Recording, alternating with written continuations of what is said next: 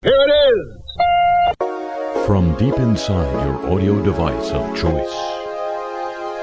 Perhaps you remember way back, oh, three, four weeks ago. I mean, way back, when Sean Spicer, about whom there'll be more, of course, later in this broadcast. Sean Hitler didn't use poison gas. Spicer uh, had opined from the lectern, not the podium, the lectern of the White House press secretary's office that uh, Britain's top security uh, eavesdropping facility, GCHQ, had been tasked by uh, President, former President Obama, to um, gather info on Trump administration transition officials. And you may remember that the language GCHQ used in its very unusual, very rare public response was, quote, nonsense and, quote, ridiculous. Nonsense was repeated by the NSA in its uh, reply to the Spicer allegation. Tom? The allegation? Mm-hmm. Later on that uh, the same day.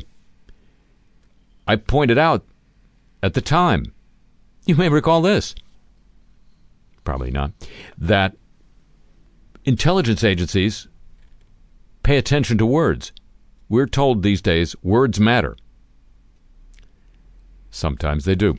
Of course, these days, the uh, journalistic fraternity develops the strangest little holes in its uh, skepticism structure. So, when President Trump bombed Syria,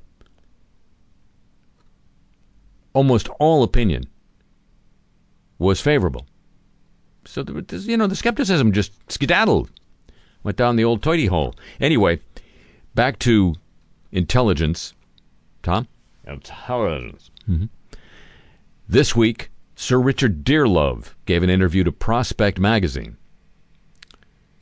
I have no idea what Prospect Magazine is, but Sir Richard Dearlove uh, was familiar to me because he was the author of Remember This, Kids? From way back when, the Downing Street Memo. He was uh, head of MI- MI6, the British equivalent of the NSA, and he was asked about the Sean Spicer comments about GCHQ. And this is what he said. Quote, this is deep this is simply deeply embarrassing for Trump and the administration that is. The only possible explanation is that Trump started tweeting without understanding how the NSA GCHQ relationship actually works. Unquote.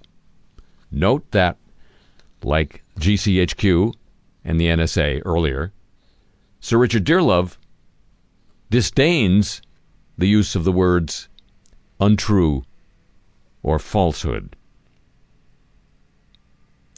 It's called deniability. Hello, welcome to the show.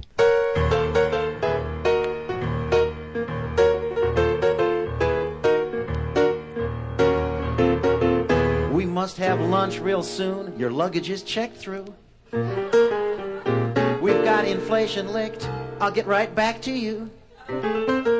It's just a standard form. Tomorrow without fail. Pleased to meet you. Thanks a lot. Your check is in the mail. Marooned, marooned, marooned in a blizzard of lies. Marooned, marooned, marooned in a blizzard of lies. Nose and knees, not all you freeze when you're in it up to your thighs. It looks like snow, but you never know when you're marooned in a blizzard of lies.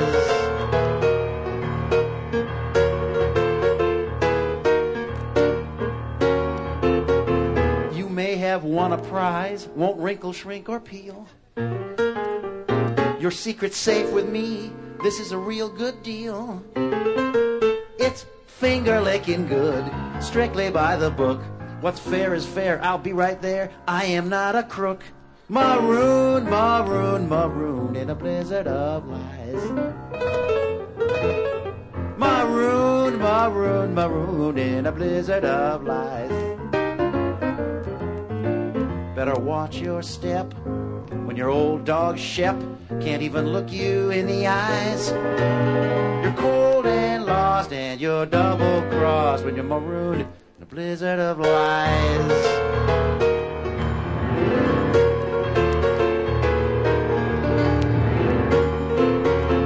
We'll send someone right out. Now, this won't hurt a bit. He's in a meeting now. The coat's a perfect fit. Strictly fresh today. Service with a smile. I love you, darling, till I die. We'll keep your name on file. Maroon, maroon, marooned in a blizzard of lies. Maroon, maroon, marooned in a blizzard of lies. Walk on, walk on with hope in your heart. And you're in for a big surprise when you're marooned.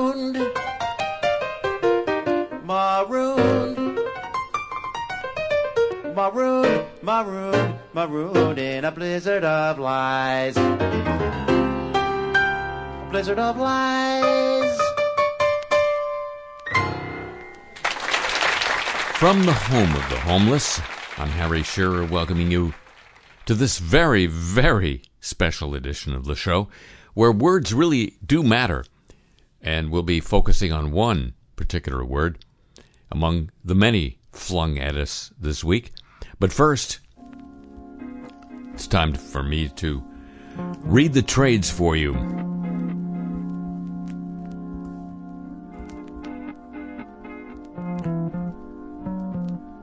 From Advertising Age, quoting PR Week, a trade quoting a trade.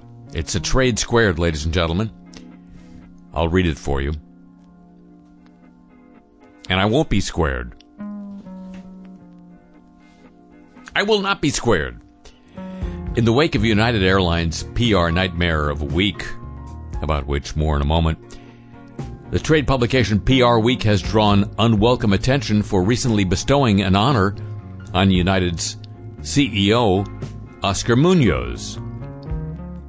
To wit, three weeks ago, PR Week had praised Munoz thusly, quote, only two months and change after having undergone a heart transplant, Oscar Munoz returned full time in March 2016 to his role as CEO of United Airlines. Since then, he has continued the unlikely turnaround of United, a feat made more extraordinary given his health crisis just six weeks after he took on the airline's top job. An excellent leader, still quoting, who understands the value of PR, Munoz's ability to connect and share with employees his vision for the airline and get them to rally behind it are key reasons PR Week's editors have named him 2017 Communicator of the Year.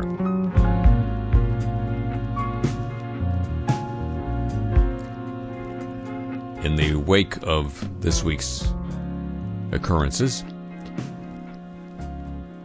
the editor of PR Week said it's safe to say if it was choosing its Communicator of the Year now, we would not be awarding it to Oscar Munoz. Or Oscar Mayer, for that matter. Also from Ad Age this week,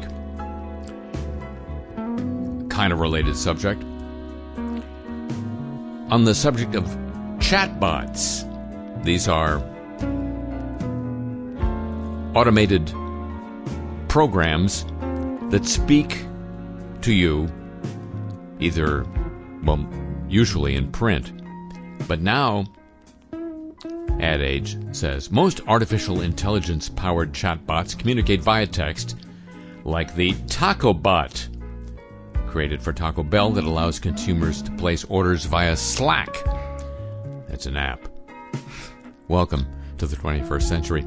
But the chief digital officer of their advertising agency, Winston Binch, come on, Winston Binch, novelists wouldn't think of that, envisions that bots will soon, soon seamlessly toggle between voice and text commands. The need to communicate via voice is, quote, going to catch a lot of brands by surprise, said Binch, whose agency has formed a new artificial intelligence and Bots division called Great Machine. Quote, this is all theory, but we do know that with the investments being made by the tech giants in voice and AI, that this world is going to be there pretty quickly. Unquote. His conclusion Give your chatbot a voice.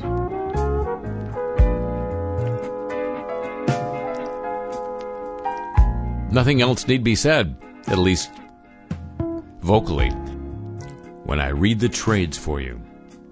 Copyrighted feature of this broadcast. And speaking of bots and bots with voices, let's welcome back, and by let's I mean me welcoming back to the show, Ralph the Talking Computer. Ralph, nice to uh, virtually see you. Thanks, Harry. Glad to be back, Well, although not to be too pedantic about Oh, it. yeah. I'm not a bot, and I've had a voice since bots had two syllables. As in robots. Duh. Okay. Uh, Never too pedantic for me, Ralph. So, um, I, w- I invited you here today to read the three successive statements issued serially this week by the aforementioned Oscar Munoz, the uh, com- quantum communicator of the week, uh, because I think your delivery most clearly represents the emotional state of the uh, of the writer of these particular statements. Meaning no emotional state at all. Well, Gotcha. That I could do. okay, we're off the talking computer reading the three statements this week issued in succession by the president of United Airlines, Oscar Munoz. Ralph, I clear my throat, but I don't have one. just go ahead. So, just ahem. Mm-hmm. First statement, released by the airline midday Monday. This is an upsetting event to all of us here at United. I apologize for having to re-accommodate these customers. Our team is moving with a sense of urgency to work with the authorities and conduct our own detailed review of what happened. We are also reaching out to this passenger to talk directly to him and further address and resolve this situation. Oscar Munoz, CEO, United Airlines. And what what did they do to the passengers? Again, what was the word? Re-accommodate. Yeah. What? Are you losing your hearing now? I'm not losing. I just it was a new word to me. I wanted to uh, make sure people heard it. And now for the second statement. Second statement, mm. sent to employees Monday evening. Dear team, hmm. like you, I was upset to see and hear about what happened last night aboard United Express Flight 3411 headed from Chicago to Louisville. Still upset. This situation was unfortunately compounded when one of the passengers we politely asked to deplane refused and it became necessary to contact Chicago aviation security officers to help. Hmm. Our employees followed established procedures for hmm. dealing with situations like this. While I deeply regret this situation arose, I also emphatically stand behind all of you, and I want to commend you for continuing to go above and beyond to ensure we fly right. Mm. I do, however, believe there are lessons we can learn from this experience, Ah. and we are taking a close look at the circumstances surrounding this incident. Mm. Treating our customers and each other with respect and dignity is at the core of who we are, and we must always remember this no matter how challenging the situation. Oscar. Mm. Sounds like he was um, threading threading the needle there very very carefully, uh, but no interpretation necessary. Uh, uh, uh, Ralph, move straight along to the third statement, if you would, please. Third statement, mm-hmm. sent to employees Tuesday afternoon. Dear team, the truly horrific event that occurred on this flight has elicited many responses from all of us outrage, anger, disappointment. I share all of those sentiments, and one above all, my deepest apologies for what happened. Like you, I continue to be disturbed by what happened on this flight, and I deeply apologize to the customer forcibly removed and to all the customers aboard. No one should ever be mistreated this way. I want you to know that we take full responsibility and we will work to make it right. It's never too late to do the right thing. Mm. I have committed to our customers and our employees that we are going to fix what's broken so this never happens again. This will include a thorough review of crew movement, our policies for incentivizing volunteers in these situations, how we handle oversold situations, and an examination of how we partner with airport authorities and local law enforcement. We'll communicate the results of our review by April 30th. I promise you we will do better. Sincerely, Oscar. Now he's sincere. Apparently, I can't wait until April 30th. So he no no longer reaccommodated. It was a removal. I guess, if you want to nitpick. I, you know, I, I always want to nitpick. Ralph the Talking Computer, thanks for sharing with us the uh, statements by Oscar Munoz, Munoz, Enye or not, or not, uh, CEO of United Airlines. My pleasure. I, uh, of course, since the theme of this program is words matter, remain obsessed with his first description of the action you saw on video this week. That the passenger in question, Dr. Dao, was reaccommodated.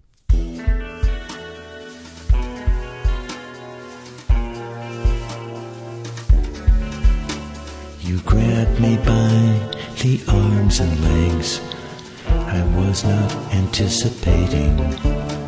My head hit on the armrest that was discombobulating. I never went through this before. A new state you were creating. I really can't forget you. Cause you're so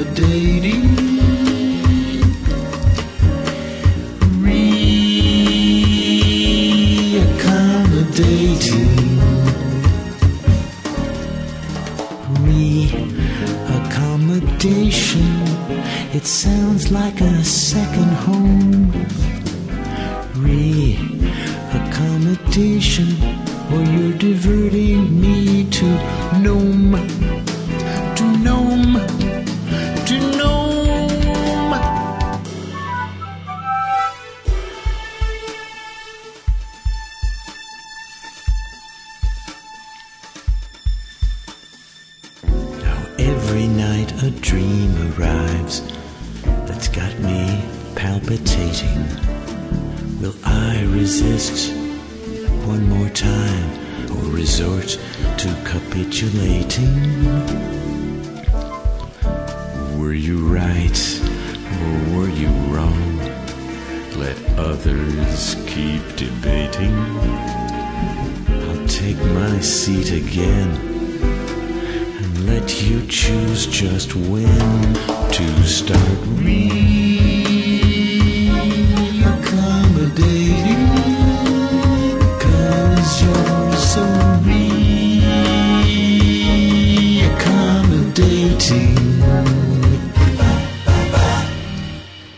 This is Le Show, and now on the same subject, the apologies of the week. We're so sorry.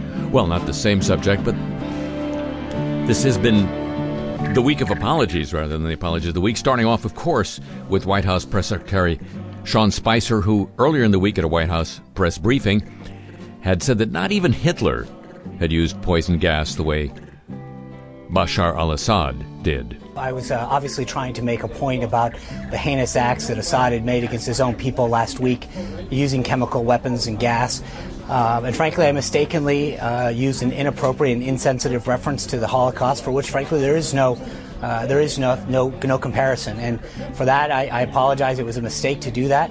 So tell us who you're apologizing to right now. There are Holocaust survivors out there uh, who were listening to what you said and couldn't believe a spokesman, the press secretary for the President of the United States, would make such a statement. So just specifically, tell us who you want to apologize to. Well, clearly, uh, you know, anybody who not just uh, suffered in the Holocaust or is a descendant of anybody, but uh, frankly, uh, you know, anyone who was offended by those comments. It's not, as I said, it's I'm not you know, in any way standing by them. I was trying to draw a comparison for which there shouldn't have been one. It was insensitive and inappropriate. Uh, so I'm not looking to quantify this in any way. Uh, it was uh, an attempt to talk about, I should have stayed focused on the Assad regime and the dangers that they have brought to their own people and the terrible atrocities they did, and to drag any other comparison into this was not appropriate. Oh, and it went on like that. As it will when you step into the Hitler hole. Exhibit 2, the North Carolina legislature legislator who compared Abraham Lincoln to Adolf Hitler has issued an apology, but he blamed the media for distorting his comments and he said both men were quote obviously bad guys. After posting his initial statement on his Facebook page, Cabarrus County, North Carolina Republican Rep- Representative Larry Pittman used Twitter to post a series of four statements.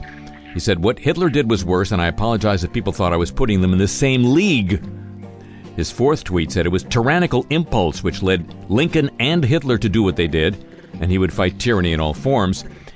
The initial comment, this all started, was a criticism over legislation he co sponsored to restore a ban on same sex marriage. But now back to annals of customer service. Lowe's has fired the customer service representative who sent a Grand Rapids, Michigan woman a vulgar and threatening email. An executive at the company called Sarah Caceres and profusely apologized and told her the representative had been fired. Lowe's will include a $150 gift card for Caceres' trouble. She went to Lowe's home improvement website and asked an online representative about sink parts.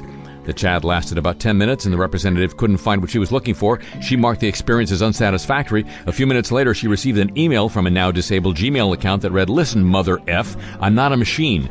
F you, I know where you live and you need to learn how to be patient, stupid.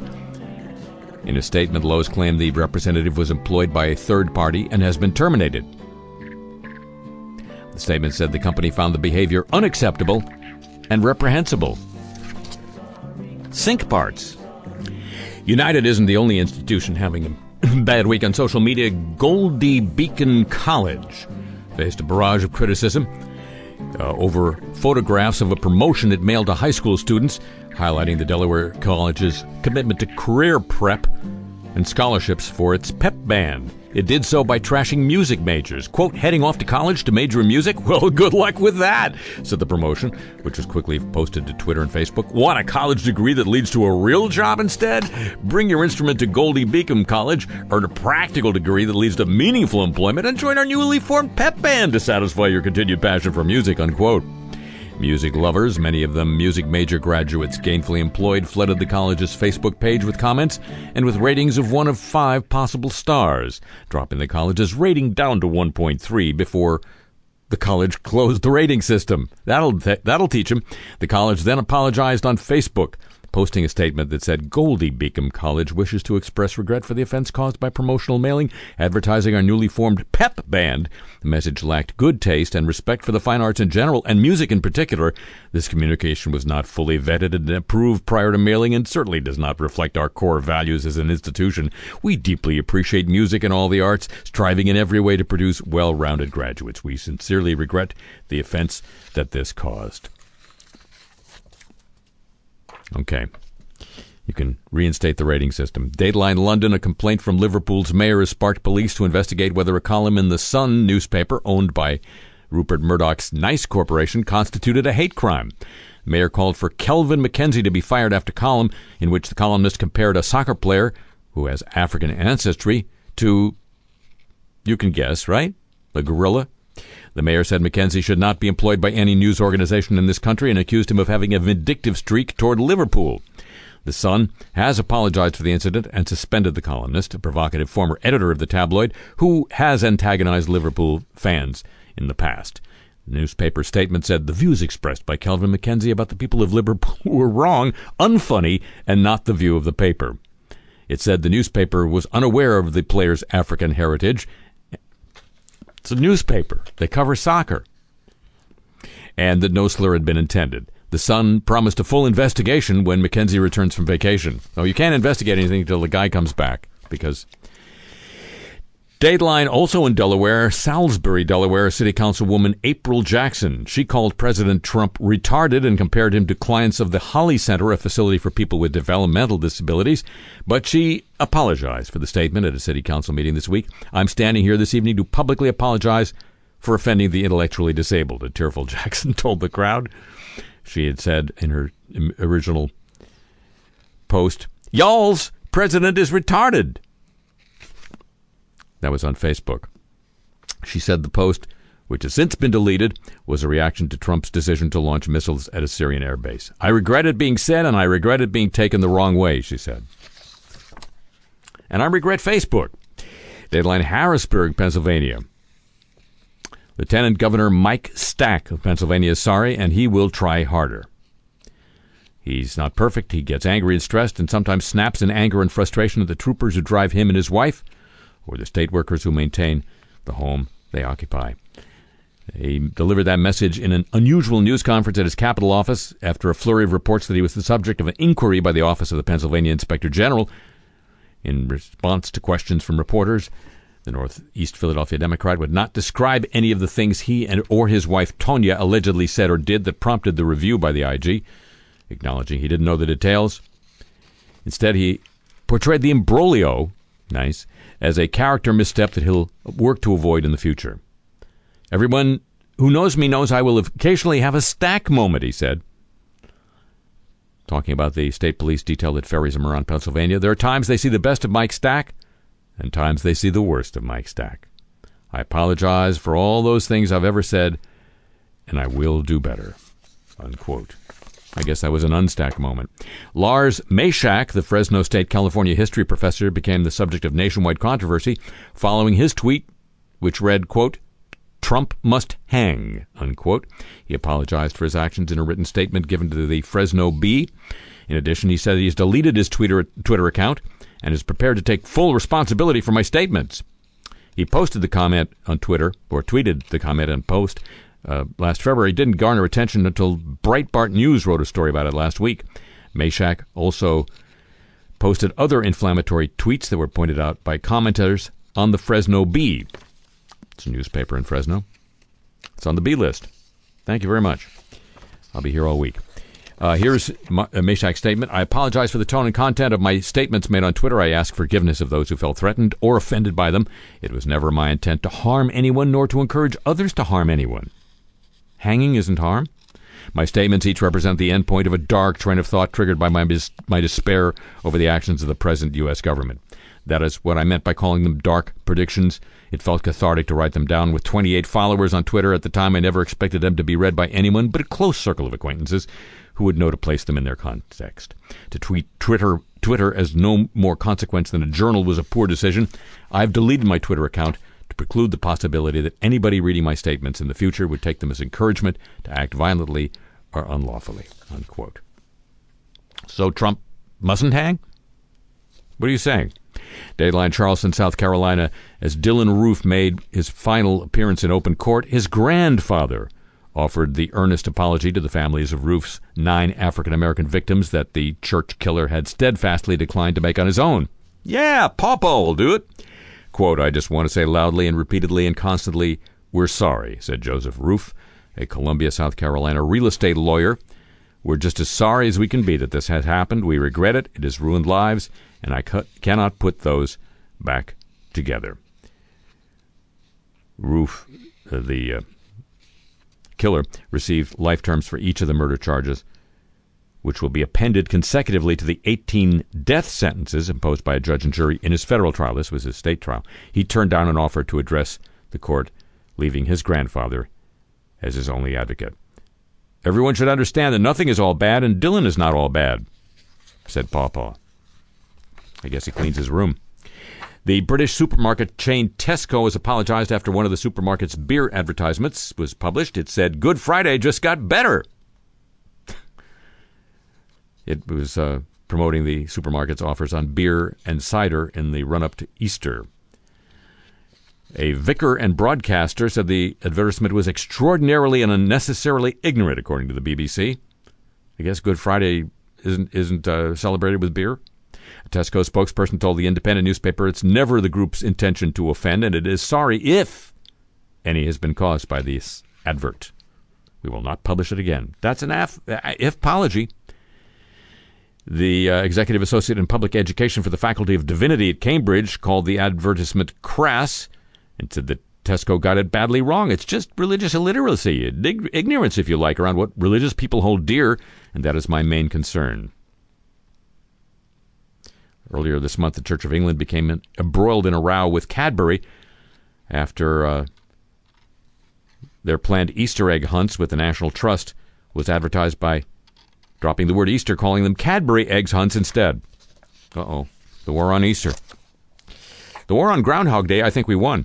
Student leaders of Penn State University's fraternity system has apologized to the family of Tim Piazza, Tim Piazza, the sophomore who died after pledge night in February. In an open letter, the fraternity experience failed your son, wrote the Interfraternity, Interfraternity Council Executive Board in the letter. The letter also acknowledged problems with hazing and alcohol abuse. What year is this? And said the council was committed to making improvements in the fraternity system. They'll cancel all social events for the next two weekends. That ought to do it. And use that time for philanthropy and to reflect on the values of the Greek community and to consider any necessary changes that need to be made. Back up in three weeks? You bet. The open letter from the nine member executive board followed a blog post by the president of Penn State. He hasn't had any problems lately, warning that the Greek system at Penn State could come to an end if behavior doesn't improve. He wrote the post, did uh, President Barron, or Barron President, after nine of the university's fraternities and sororities were found to have violated new rules put in place following Piazza's death, and one fraternity, Sigma Alpha Mu, violated almost every rule. I guess they're completists. It's, not, it's 2017, ladies and gentlemen, just to remind you. And over at Survivor, the long running TV reality series, Jeff Varner is accepting responsibility for outing fellow contestant Zeke Smith as transgender. He's issued a lengthy apology. Castaway Smith, who returned for his second appearance in two seasons, was outed by fellow contestant and friend Varner as transgender. The reaction went viral as Varner was criticized for outing Smith. In his apology, Varner called it the worst decision of his life, really worse than getting on Survivor and called outing someone an assault. He offered his apologies to Smith and his friends and family. How about another airline apology? Severe storms that tore through the southeast, including North Georgia, caused many travel headaches for people with tickets on Delta. The Atlanta based carrier canceled more than 3,500 flights and delayed thousands of others over the past few days this past week. Delta issued an apology on its website saying the disruptions were bolstered by the limited availability of its flight crew what, you didn't have any doctors you could bump? Whose shifts are mandated for safety. It's been 50 years since the Sexual Offences Act decriminalized private homosexual acts between men over 21 in England and Wales. In 2016, the government announced that gay and bisexual men convicted under that now abolished law would receive posthumous pardons. George Montagu was convicted in 1974 of gross indecency the 93 year old who has fought for an apology finally received one this week from the Home Office. No place like the Home Office. And Alabama Governor Robert Bentley has resigned after pleading guilty to two misdemeanor charges of violating state campaign finance laws in Alabama. Bentley's voice began choking with emotion as he addressed reporters at the Alabama state capitol. He said he always tried to live up to the high expectations placed on the person who is, holds the esteemed office of governor of Alabama. He apologized for his mistakes the Ethics Commission of the state. They have an Ethics Commission. Last week found probable cause that he violated state laws with his handling of an alleged affair. And one more newspaper apology. The Daily Mail and Mail Online in Britain will pay, pay damages to settle a libel claim brought by U.S. First Lady Melania Trump over false claims about her work as a professional model or something else. The statement said the article published in a double page spread last summer included false and defamatory claims about Mrs. Trump, which questioned the nature of her work as a professional model, and republished allegations that she provided services beyond simply modeling. Simply. Hmm, I thought it was complex. The Daily Mail and Mail Online retracted all allegations. We accept that these allegations about Mrs. Trump are not true and we retract and withdraw them. We apologize to Mrs. Trump for any distress that our publication caused her. To settle her two lawsuits against us, we have agreed to pay her damages and costs. You go, girl. The apologies of the week in the week of apologies, a copyrighted feature of this broadcast.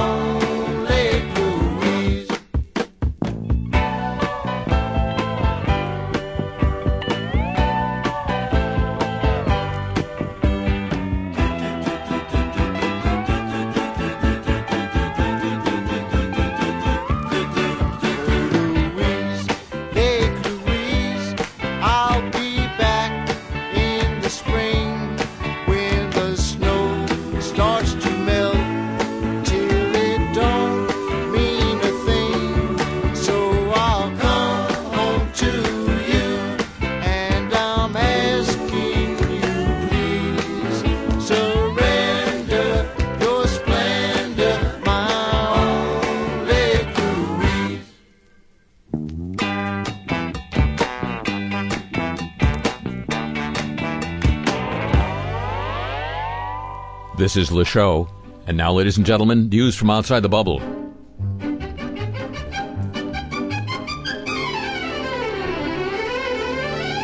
How's that Libya thing working out?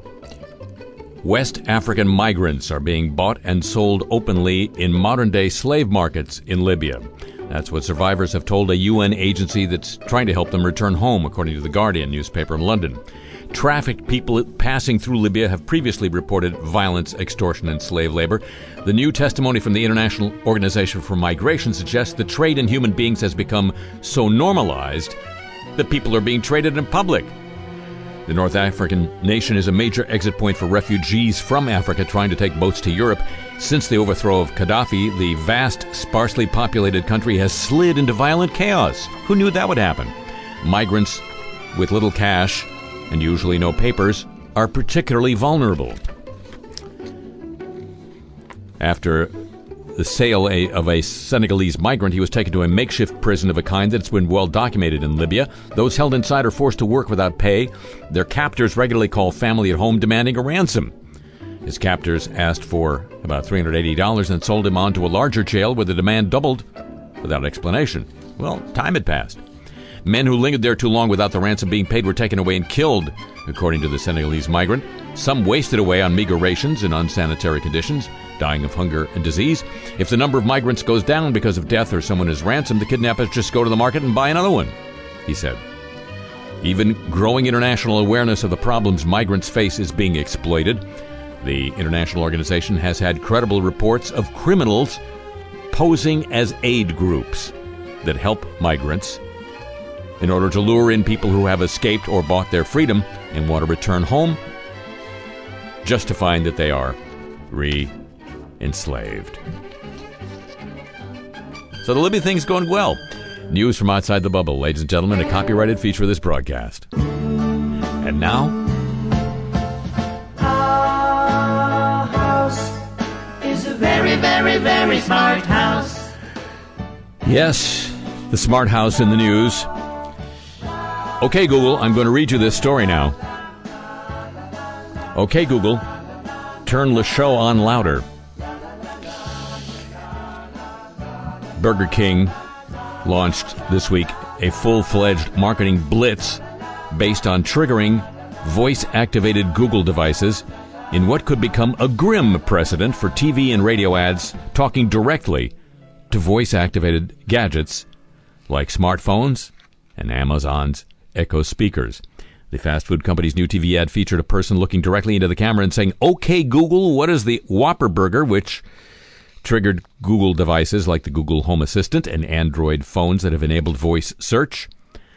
The ad prompted a Google Home voice activated speaker to start reading a description of the Whopper from Wikipedia.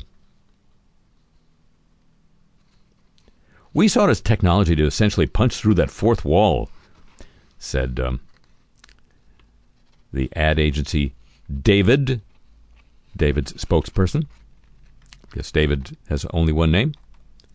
Last month, you may remember Google Home owners complained that the My Day function, which is supposed to read out things like weather, traffic conditions, and calendar appointments, ended up recommending the Beauty and the Beast film. It was a help to our partners. Google was uh, reportedly blocking Google Home units from being activated by the video. The spot reportedly did work on some devices. In response, users edited the Wikipedia page and included unflattering comments about the the Whopper causing Google Home devices to proclaim the burger was made with one, quote, 100% rat and toenail clippings.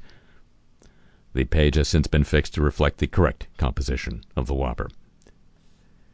The fast food chain, no doubt, was well aware that by hijacking the Google Home devices, it would upset the public, but also raise awareness about the burger that Wikipedia once said was made from a medium sized child. Social conversation about Burger King was up 300%. Burger King did come up with a new version of the commercial which dodged Google's blocking maneuver and played it on the Fallon and uh, Colbert shows, I believe, on Wednesday night. So the war, the war for the smart home continues. It's got to be good if people are fighting over it, right? More fighting over a smart home thing. An unhappy customer vented online about an internet connected garage door opener he'd bought on Amazon, according to The Atlantic. It was kind of short, unremarkable comment left, as many do, by disgruntled shoppers who can't get the stuff they buy to work. The device connects to existing garage door hardware. It lets users remotely open and close their garage door from a smartphone and alerts them whenever the garage is accessed. Well, that's important. The app will not stay open, said the uh, customer, Robert Martin, on the official discussion board. What kind of piece of crap I just purchased here? For good measure, he hopped over to the uh, company's Amazon page too and left a one star review there. Junk, do not waste your money. The thing escalated because Martin heard back directly from the gadget's creator, Dennis Grisak. Quote, the abusive language here and in your negative Amazon review, submitted minutes after experiencing a technical difficulty, only demonstrates your poor impulse control. I'm happy to provide the technical support to the customers on my Saturday night, but I'm not going to tolerate any tantrums. At this time, your unit will be denied server connection. End quote. Meaning it's basically been bricked and $99 purchase rendered useless.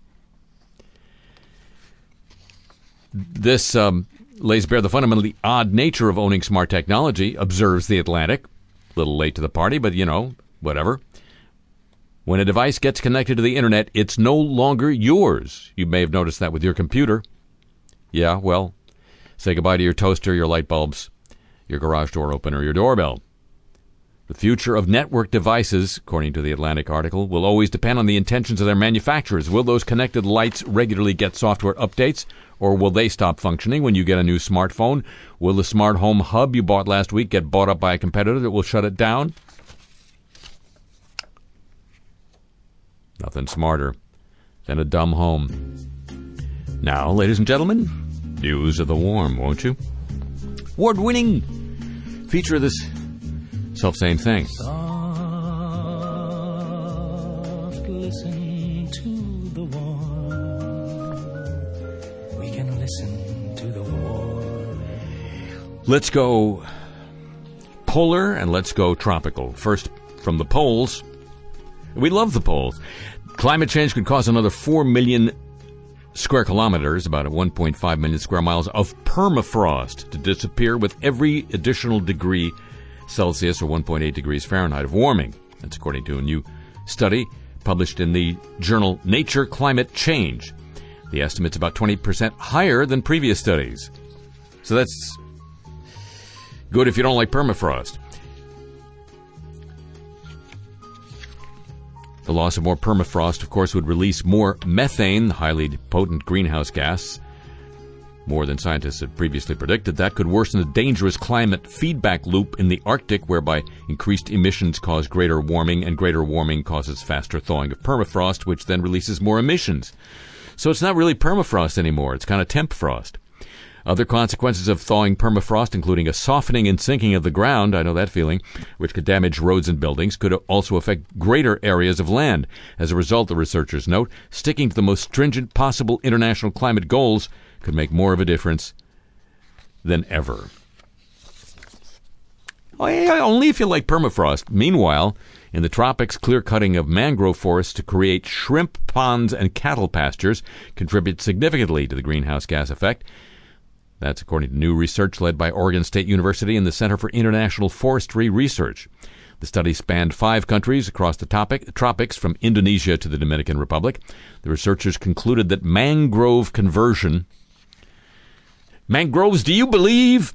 To agricultural uses resulted in a land use carbon footprint of 1,440 pounds of carbon dioxide released into the atmosphere for the production of every, every pound of beef and 1,600 pounds of released carbon dioxide for every pound of shrimp. Man, that's some dioxiding shrimp. On a personal scale, this means a typical steak and shrimp cocktail dinner produced through mangrove conversion. Mangroves, I want you to believe, would burden the atmosphere with 1,790 pounds of carbon dioxide. Findings published in the journal Frontiers in Ecology and the Environment derived through the development of a new measurement. Mangroves represent 0.6% of all the world's tropical forests, but their deforestation accounts for as much as 12% of greenhouse gas emissions that come from all tropical deforestation. What we found, said senior researcher, is astounding. It's a remarkable amount of carbon that is emitted into the atmosphere when you convert these mangrove forests to shrimp ponds or pastures, and the food productivities of, of these sites is not really very high. There are about 80 different species of mangroves.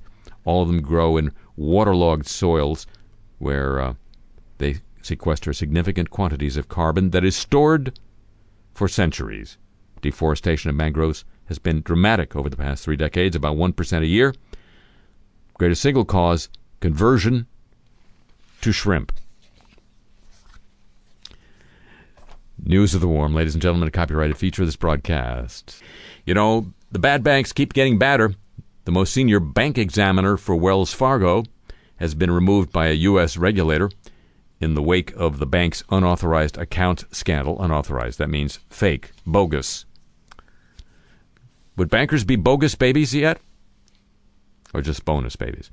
The Office of the Comptroller of the Currency, the lead regulator for national banks, stripped the examiner Bradley Linskens, Bradley Linskens, of his supervisory powers in the last uh, two or three weeks, said sources of Reuters. He didn't immediately respond to requests for comment, did Lincoln's, Linskens. He was responsible for day to day supervision of Wells Fargo and managed a staff of more than 60 people. His uh, earliest oversight of Wells Fargo began in 2006, the bogus accounts scandal in which accounts were opened for people without their permission to hype sales figures at the bank began a year earlier. Last year, Linskens was honored with the title Senior National Bank Examiner and received accolades in a news release from the comptroller of the currency. Well, that's like Communicator of the Year. It's um, it's not permafrost anymore. In September, Curry, the comptroller, ordered an internal review of how his office handled the Wells Fargo matter and whether the agency had quote gaps in our supervision unquote. I guess Mr. Linskens is the walking gap. Supervising a bad bank ain't easy. And now, news of the godly. A controversial document stipulating that priests are solely responsible in child abuse cases and not the church has been circulated by the Colombia Catholic Church, according to media in Colombia. So far, only the Archdiocese of the southwestern city of Cali, where the cartel used to live, has made its priests sign the document absolving their employer of all responsibility. This has once again opened the debate on liability in church pedophilia cases. Quote, the responsibility for complying with the norms established in the decree of the Archdiocese for the protection of minors rests solely on my person and not on the Archdiocese of Cali or the ecclesiastical entity in which I render my services. I therefore assume total responsibility, unquoting an excerpt of the document. It also implies that all compensation for sexually abused minors must be paid by the priests themselves out of their income as priests. It's not an order for everyone but a suggestion, because each diocese has its own autonomy, and that is respected, said the Archbishop of the Andean city of Tunja. Maybe he knows something about the income stream of priests in Cali. Systemic issues in Newcastle, New South Wales, Australia. Anglican diocese allowed a network of child sex perpetrators to operate within the diocese for more than 30 years according to that royal commission that's digging into this stuff down under. Uh, excuse me, in Australia, central figures during that period included child sex offender priest Peter Rushton and defrocked former dean of Newcastle Graeme Lawrence, who enlisted the support of senior diocese clergy and lay members to remain dominant. People who reported allegations of child sexual abuse to senior clergy were treated as if they had fabricated the allegations and were sometimes threatened with legal action. That'll learn them.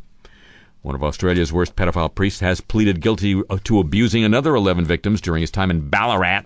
Former priest Gerald Francis Ridsdale used his exalted position in the eyes of Catholic families and communities to find his prey.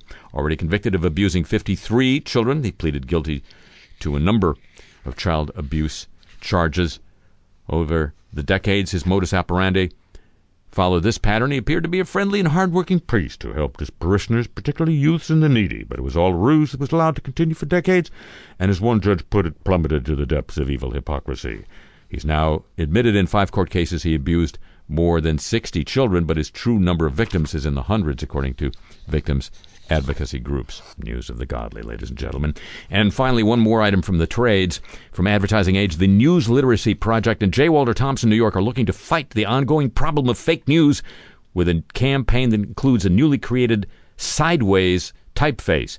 We're hoping the campaign gets people to really take the time to th- read and think about what they're reading before they share it and keep it going, said the head of art and design at J. Walter Thompson, ad agency in New York. We're inundated with headlines every day, and we've become a society of headline readers, so the goal is to give everyone time to pause and figure out what it says and use that learning for when reading any headline from any news source. That's right.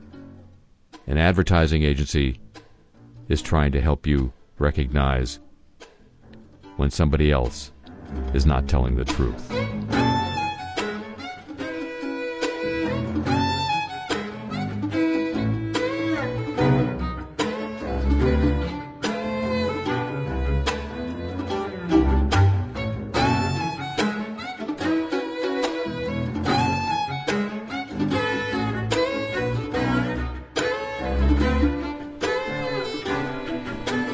Anybody ever tell you about the bees and the bees?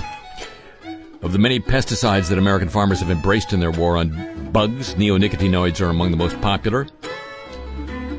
One of them is among the most best selling around the world, billion a year. Neonics are a bee killer, is the reputation. Other agricultural researchers contest that.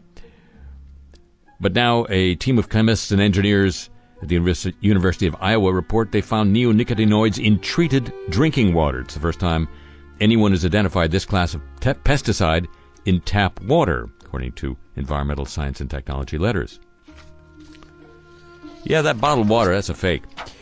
Well, it is if it's not spring water. Neonicotinoids are also a key weapon in the grower's arsenal against potato psyllids.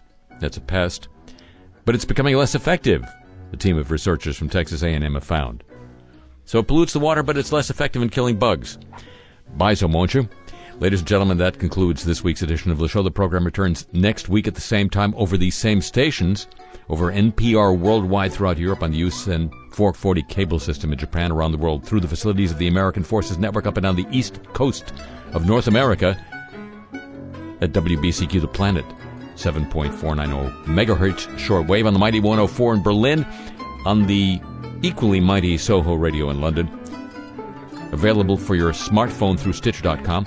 Around the world via the internet at two different locations, live or archived whenever you want it at harryshearer.com and kcsn.org, and available as a free podcast.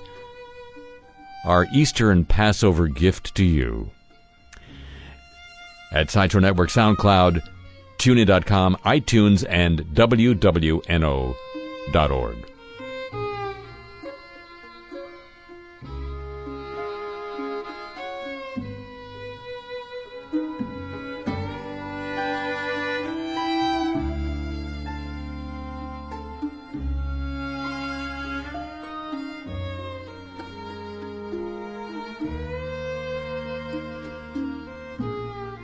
And it would be just like if you could reaccommodate yourself if you'd agree to join us then. Would you? Already, thank you very much. Uh huh.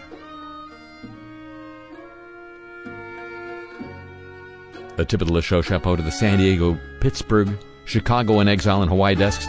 Thanks as always to Pam Halstead and to Jenny Lawson at WWNO New Orleans for help in making today's broadcast not impossible.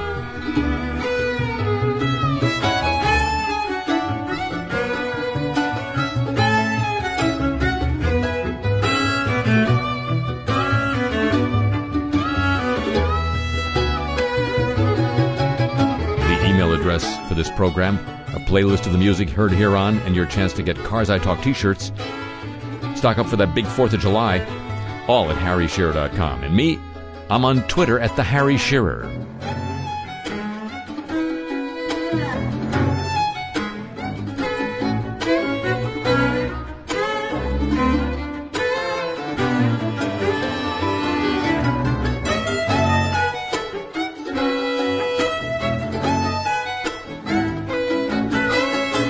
Show comes to you from Century of Progress Productions. It originates through the facilities of WWNO New Orleans, flagship station of the Change is Easy radio network.